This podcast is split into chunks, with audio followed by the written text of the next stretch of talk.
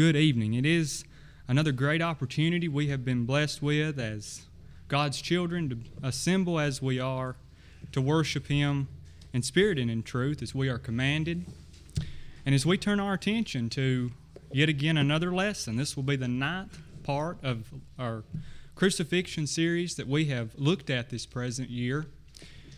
And tonight, as we start our introduction, Again, this is a continued study that we, we have been undergoing now for the entirety of the year 2019, at least on the last Sunday evenings of the month. And the last few lessons that we've been looking at, and will continue to do so tonight, we have turned our attention to those things spoken by Jesus while he was hanging on the cross. They have been intriguing, they have taught us great things, and we'll continue to do that tonight. Thus far, and as we have looked at these lessons throughout, going back all the way to January, it has been now, you may recall that we looked at the Lord's Supper.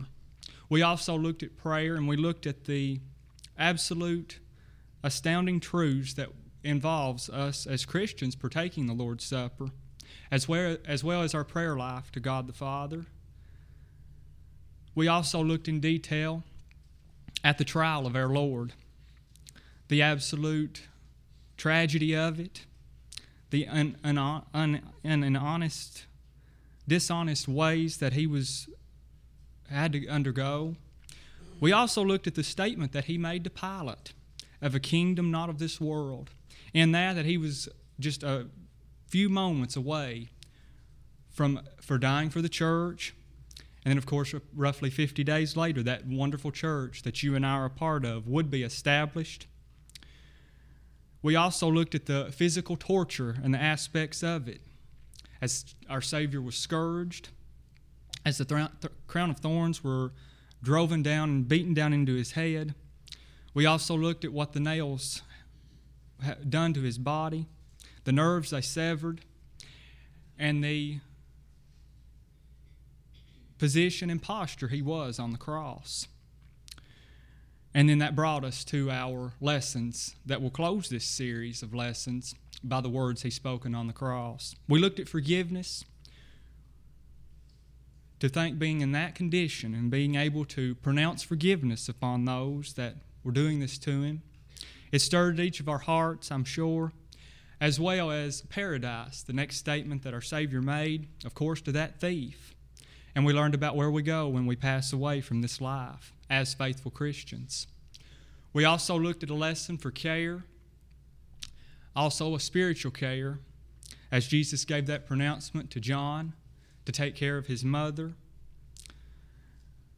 In our last lesson, last month, we looked at Jesus' statement of being abandoned, being forsaken by God the Father, but for a moment, due to the sin that had made its presence known, as Jesus fulfilled Scripture, fulfilled plan of salvation, and died for His church. So tonight that brings us to our next to the last lesson. We've got one more to go after this one. And tonight it is I thirst. As was read for us a moment ago from John chapter 19, verse 28, you may want to be turning there. We're going to look at that in detail. And it reads as follows After this, Jesus, knowing that all things were now accomplished, that the scripture might be fulfilled, saith, I thirst. Verse 29 Now there was set a vessel full of vinegar, and they filled a sponge with vinegar and put it to, upon hyssop and put it to his mouth. As we look at that, and that gives us an introduction for what we're going to look at tonight in those sets of verses, it's a remarkable thing, it seems to me, to learn what can be taught and learned from just these two simple verses of a statement of I thirst. We're going to look at what drove our Savior to thirst, the fulfillment of Old Testament prophecy as we've done in the past, and we're going to put a spiritual aspect on this to you and I as Christians. Can we as Christians have or not have spiritual thirst? And we're going to look at, at our Master's teaching on that as well. But for now, the statement of I thirst. Again, Jesus made this statement of it being a physical thirst. You may recall the four things that he had spoken to this point did not have anything to do with himself. He did not wish for pain, for, for relief of the pain that he was in. But now, as he made this statement, we must consider now the physical condition that our Savior was, upon, uh, was in, undergoing at this moment. Again, he had been scourged, beaten mercilessly. The lack of blood in his body had likely now been nearly unimaginably gone. He had now, in the posture which he was in, hanging on the cross, now had to be difficult to breathe. And as far as I was able to, to tell in studying and preparing for this and trying to learn with all these different postures and conditions that he was in, it, appear, it would appear that severe dehydration was now beginning to set in. You know, dehydration is a very dangerous thing for us to consider during the summertime, a lot of times, especially during this summer, as we watch the weather on the news, that the weather meteorologists will put out either maybe advisory of the heat that's going to be uh, on a day and the humidity, and to limit outdoor activities. And for us, as we maybe we have worked in extreme heat, maybe working in the garden or doing yard work or some kind of physical labor in a very in very hot conditions that takes a toll on the body. And if not properly hydrated that could lead into heat exhaustion. But as well as we look at our condition of our savior we all know very well that that was not of of of a heat was not of his lot on this occasion it was his physical condition that he had now arrived in. Again, the, the, the mental strain that he had to be going undergoing just to think about breathing, the posture he was in. Remember, his knees were bent in the middle, and he would have to push himself against those nails in his ankle area to be able to get, just get a breath in his lungs at this point. There was no comfortable condition in a position as he was in. And yet, he sought it through. He had the power to call to God the Father, to deliver him from, his, from this moment, to go back to heaven. But he knew it couldn't be done. He had to go un- through, undergo all this so that we could have salvation. He had to carry our sins, the sins of the whole world. And to those that would come unto him would be given salvation, would be given citizenship in his kingdom.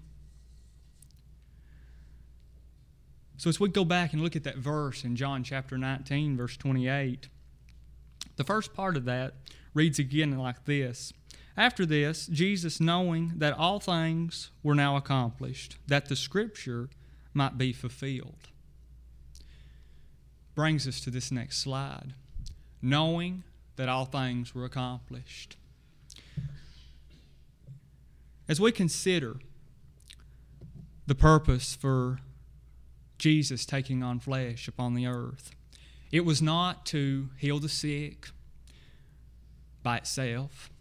It was not to preach entirely.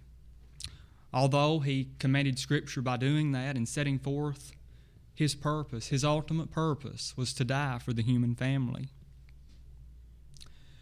And from this particular verse, we can appreciate by, by rightly dividing some verses here to Old Testament prophecy, we can gain a better understanding of this mark, remarkable truth. Jesus had now arrived at the end of his life. He had already foretold to his apostles that he was going to be gone, going to Jerusalem. He was going to be mocked. He was going to be scourged. He was going to be killed. But that wasn't all. He was going to rise again the third day. And he did that just as Old Testament prophecy, as well as himself, had said he, he would. In Matthew chapter 5, verse 18, Jesus makes the statement that not one jot or tittle shall in no wise pass until all things be fulfilled. In John chapter 6, verse 38, Jesus on that occasion would say, For I came down from heaven, not to do my own will, but the will of him that sent me. The will of him that sent me. That was God the Father. God the Father, really from that, from the beginning of the of the world itself. And we're going to look at that in our next lesson, to be the will of God next month, about how, how God looked down through the stream of time and could see the sin of the human family, and knowing that his son, the second member of the Godhead, would have to be sent and would have to die and carry the weight of those sins, the Lamb of God, the perfect sacrifice. Jesus would go on to say in John chapter 10, verse 18, about his life, it's about his life itself. He would say on that occasion, No man taketh my taketh it from me, but I lay it down of myself. I have the power to lay it down, and I have the power to take it again. This commandment have I received of my Father. It was the Father's will. It was the Father's will that he undergo all these horrendous things, physically as well as spiritually, having the sins of the world heaped upon him again. Now remember, he didn't have any sin. Jesus was that perfect sacrifice for us all. But as we look at Old Testament prophecy, it's troubling to me that many in our land, be it scholars, skeptics, atheists, will try to accuse the Bible of inaccuracy. But as we look at the nearly close to 300 messianic prophecies that is fulfilled, they simply can't do that. This is truly history written before its time, as we see the foreknowledge of God presented in many of these ways. To say it's history written before its time is really an understatement, isn't it? To be able to look at the proof for Bible inspiration and knowing that no man physically, by himself at least, wrote this book. 39 Old Testament books, 27 New Testament, making up the Old Testament canon as well as the New Testament canon.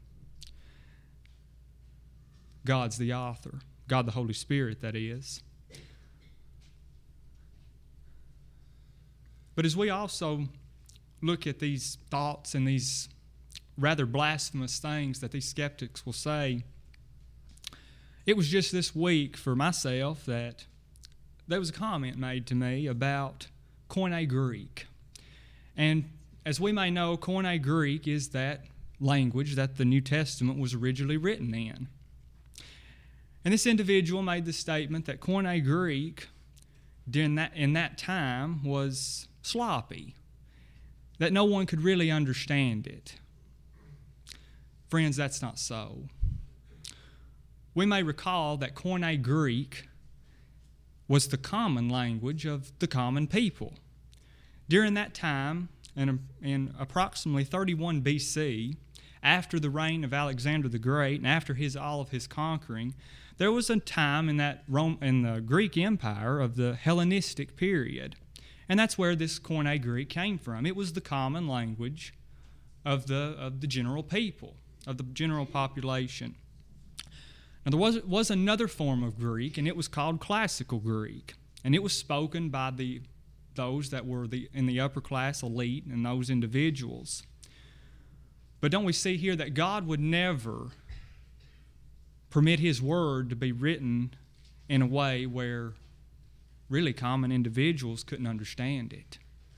A very small group of upper elite classes only spoke classical Greek. Koine Greek was that common language of the everyday people. And it is understandable. we can't understand what it says. The manuscript evidence, as the copies of the New Testament were revealed, reveals those very biblical truths on every biblical matter. But as we turn our attention to some of these Old Testament passages, what about some that Jesus mentioned of with his method of teaching in the New Testament? We are all familiar, I'm sure, with the parables that Jesus taught. But Jesus quoted directly in Isaiah chapter 6, from Isaiah chapter 6, verse 9.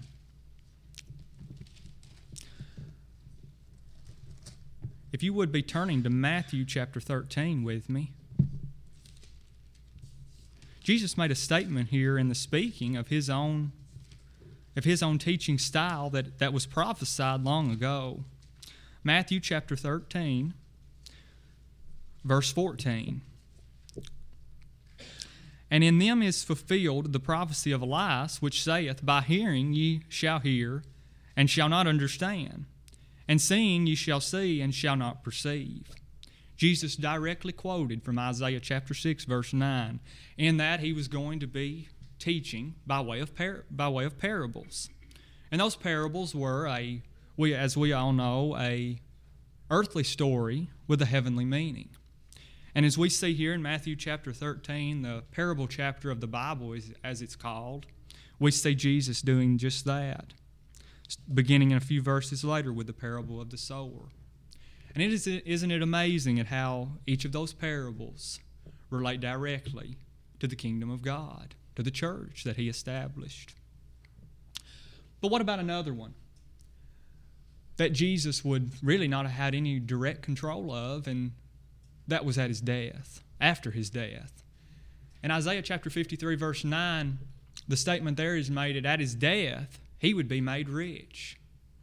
Again, he would be buried his body would be anointed and taken care of and buried as the rich would have been in a tomb where no other ones had ever been laid before. That's another check mark off that list of Old Testament prophecy. But again, what about another one? In Psalms chapter 22, verse 18, we looked at that in detail on our last occasion that his garments would be cast for lots. Again, as those Roman soldiers, they divided it and cast lots for it. And the uniqueness that they, in fact, would make known about it on that occasion with the seam, with the seams in it. But some may arrive to this point. Well, those Old Testament prophecies, Jesus knew that those were, he was going to do that, and maybe they were even written before Jesus or, or I'm sorry, after Jesus' time. But friends, that's simply not so. The dating and some of those, the events in some of those chapters through Isaiah, through Psalms as we sing, that we see throughout throughout the, the verses and the chapters simply would not allow us to make that kind of conclusion. Jesus here did not have any any control over what those Roman soldiers did. And of course, those Roman soldiers would never have known Old Testament prophecy of what they were doing. Again, history written before its time, the foreknowledge of God. But what about another one? In Isaiah chapter 52, verse, verse 14, we have a statement there of, about Jesus and his death. And it reads, His visage would be marred more than any man. His visage. That's just a word for his appearance. During the course of this crucifixion, the torture there, uh, there, there, that it had to go to accompany it, that he under, underwent. And that picture that was on our previous slide that I have used through the series of lessons, that likely does not do the crucifixion justice. Again, his appearance was marred more than any man. Throughout the thousands and thousands of crucifixions that had been done, Jesus was different. We may remember in that Isaiah chapter 52, verse 14, one chapter previous from that gives us the description that his beard was plucked from his face. And the torture that had, that had to involve the swelling, the sores, and the bleeding that had to be profusely coming from his face as they done that. No wonder his visage was marred more than any man. Again, history written before its time by the foreknowledge of God. And for all the skeptics, for all the college professors, for all the atheists that does not believe the Bible to be from God, may we always remember as Christians that in John chapter 10 verse 35, scripture cannot be broken. It is forever. It will last until the end of time. God has always seen that promise through. Though in the world in previous years that Bibles were destroyed and, and religions were oppressed, God's still seen His word through. And we can appreciate that this ultimate plan of God for salvation was accomplished in the year 30 AD. We'll have a few more Old Testament prophecies to look at in our next occasion, if it be the will of God next month. But for now, let's look at a spiritual hunger and thirst, shall we? A spiritual hunger and thirst. Jesus, we all know, his thirst was physical and the torture that he was in. But Jesus also spoke of a spiritual hunger and thirst when he began his public preaching ministry. And that is recorded to us in Matthew chapter 5, verse 6. In the middle of the Beatitudes, we may remember that Jesus gave the pronouncements Blessed are you, blessed are you. And then he comes to this Blessed are they which do hunger and thirst after righteousness, for they shall be filled.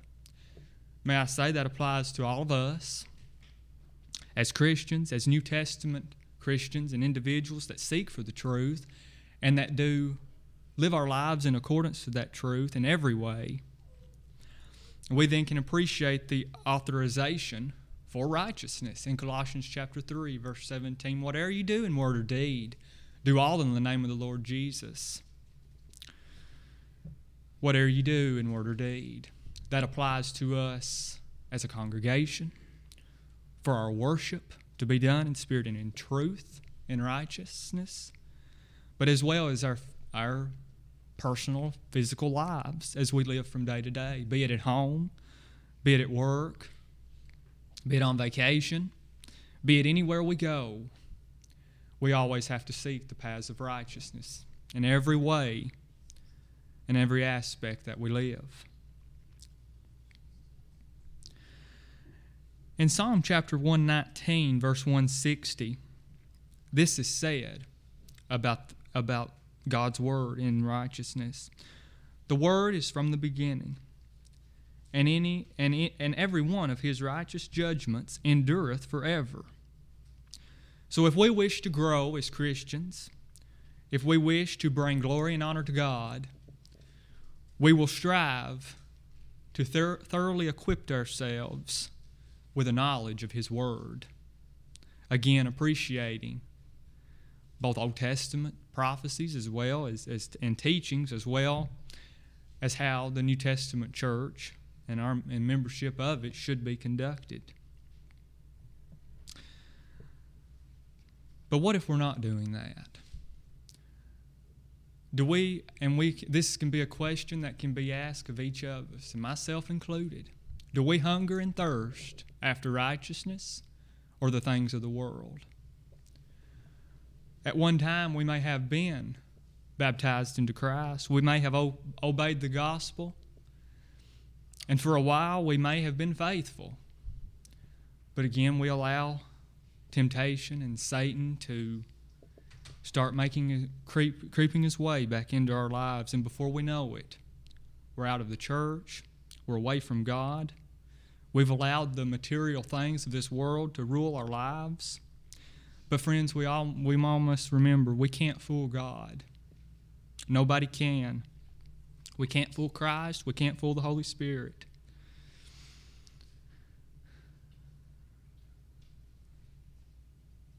We are all living. We all we all are are supposed to be living a life that is in accordance with God's Word. And yet, time and again, that type of thing happens. And we hear about it far more often than we would like about individuals leaving the church, going to a denomination, because they're just not happy. They want something different. But friends, it's on the day of judgment, that won't that won't suffice. That won't be sufficient. And they'll have to give an answer for it. And if they've obeyed the gospel and they made that statement of faith and they made that statement of willingness not to never leave God, then once again they fall into the most horrible, most unimaginable punishment that could ever be delivered on an individual. And yet, countless individuals on the day of judgment are going to have that very sentence delivered to them because they turn their back on God. And I'm not talking about individuals that don't never, never obeyed the gospel. These are people that sold their soul. These are Christians that sold their soul for what makes them happy. They rejected God's word they put in their walks of wickedness and they left their first love.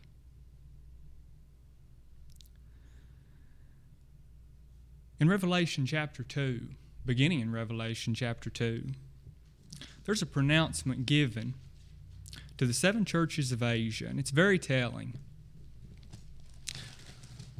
Revelation chapter 2, beginning in verse 2, as Jesus uh, says unto the angel of the church in verse 1 unto the angel of the church at ephesus write so this letter is delivered to the, to the church at ephesus. But if we go down to verse 2 the very first statement here as he addresses them. He says very simply very straightforwardly i know thy works jesus knows our works today he knows what we do how we conduct ourselves and He knows if we are living for Him. He knows if we're evangelizing, if we can, if we can to others with the best of our abilities. But also, the same statement is made once again to the Laodiceans. Beginning in chapter 3, in the next chapter, verse 14, Jesus says, And unto the angel of the church of the Laodiceans write, these things saith the Amen, the faithful and true witness, the beginning of the creation of God. Verse 15 again, I know thy works. He knew their works. And we may remember the pronouncement was given that, th- given that they were neither cold or hot. And Jesus says there, I wish you were either cold or hot, but you were lukewarm, and you made me sick and I'll spew you out of my mouth. A lukewarm Christian will be spewed out of the mouth of our Savior on the day of judgment. A lukewarm Christian cannot live his life and go to heaven. A lukewarm Christian cannot live for Christ one day and live for the devil and of the world the next. And although this comes in many forms. We all are guilty of, of, the, of some of these things in some ways, and we're going to be faced with them. The devil's going to try his best to take us away from hungering and thirsting after righteousness. We're all faced with the difficulties of life.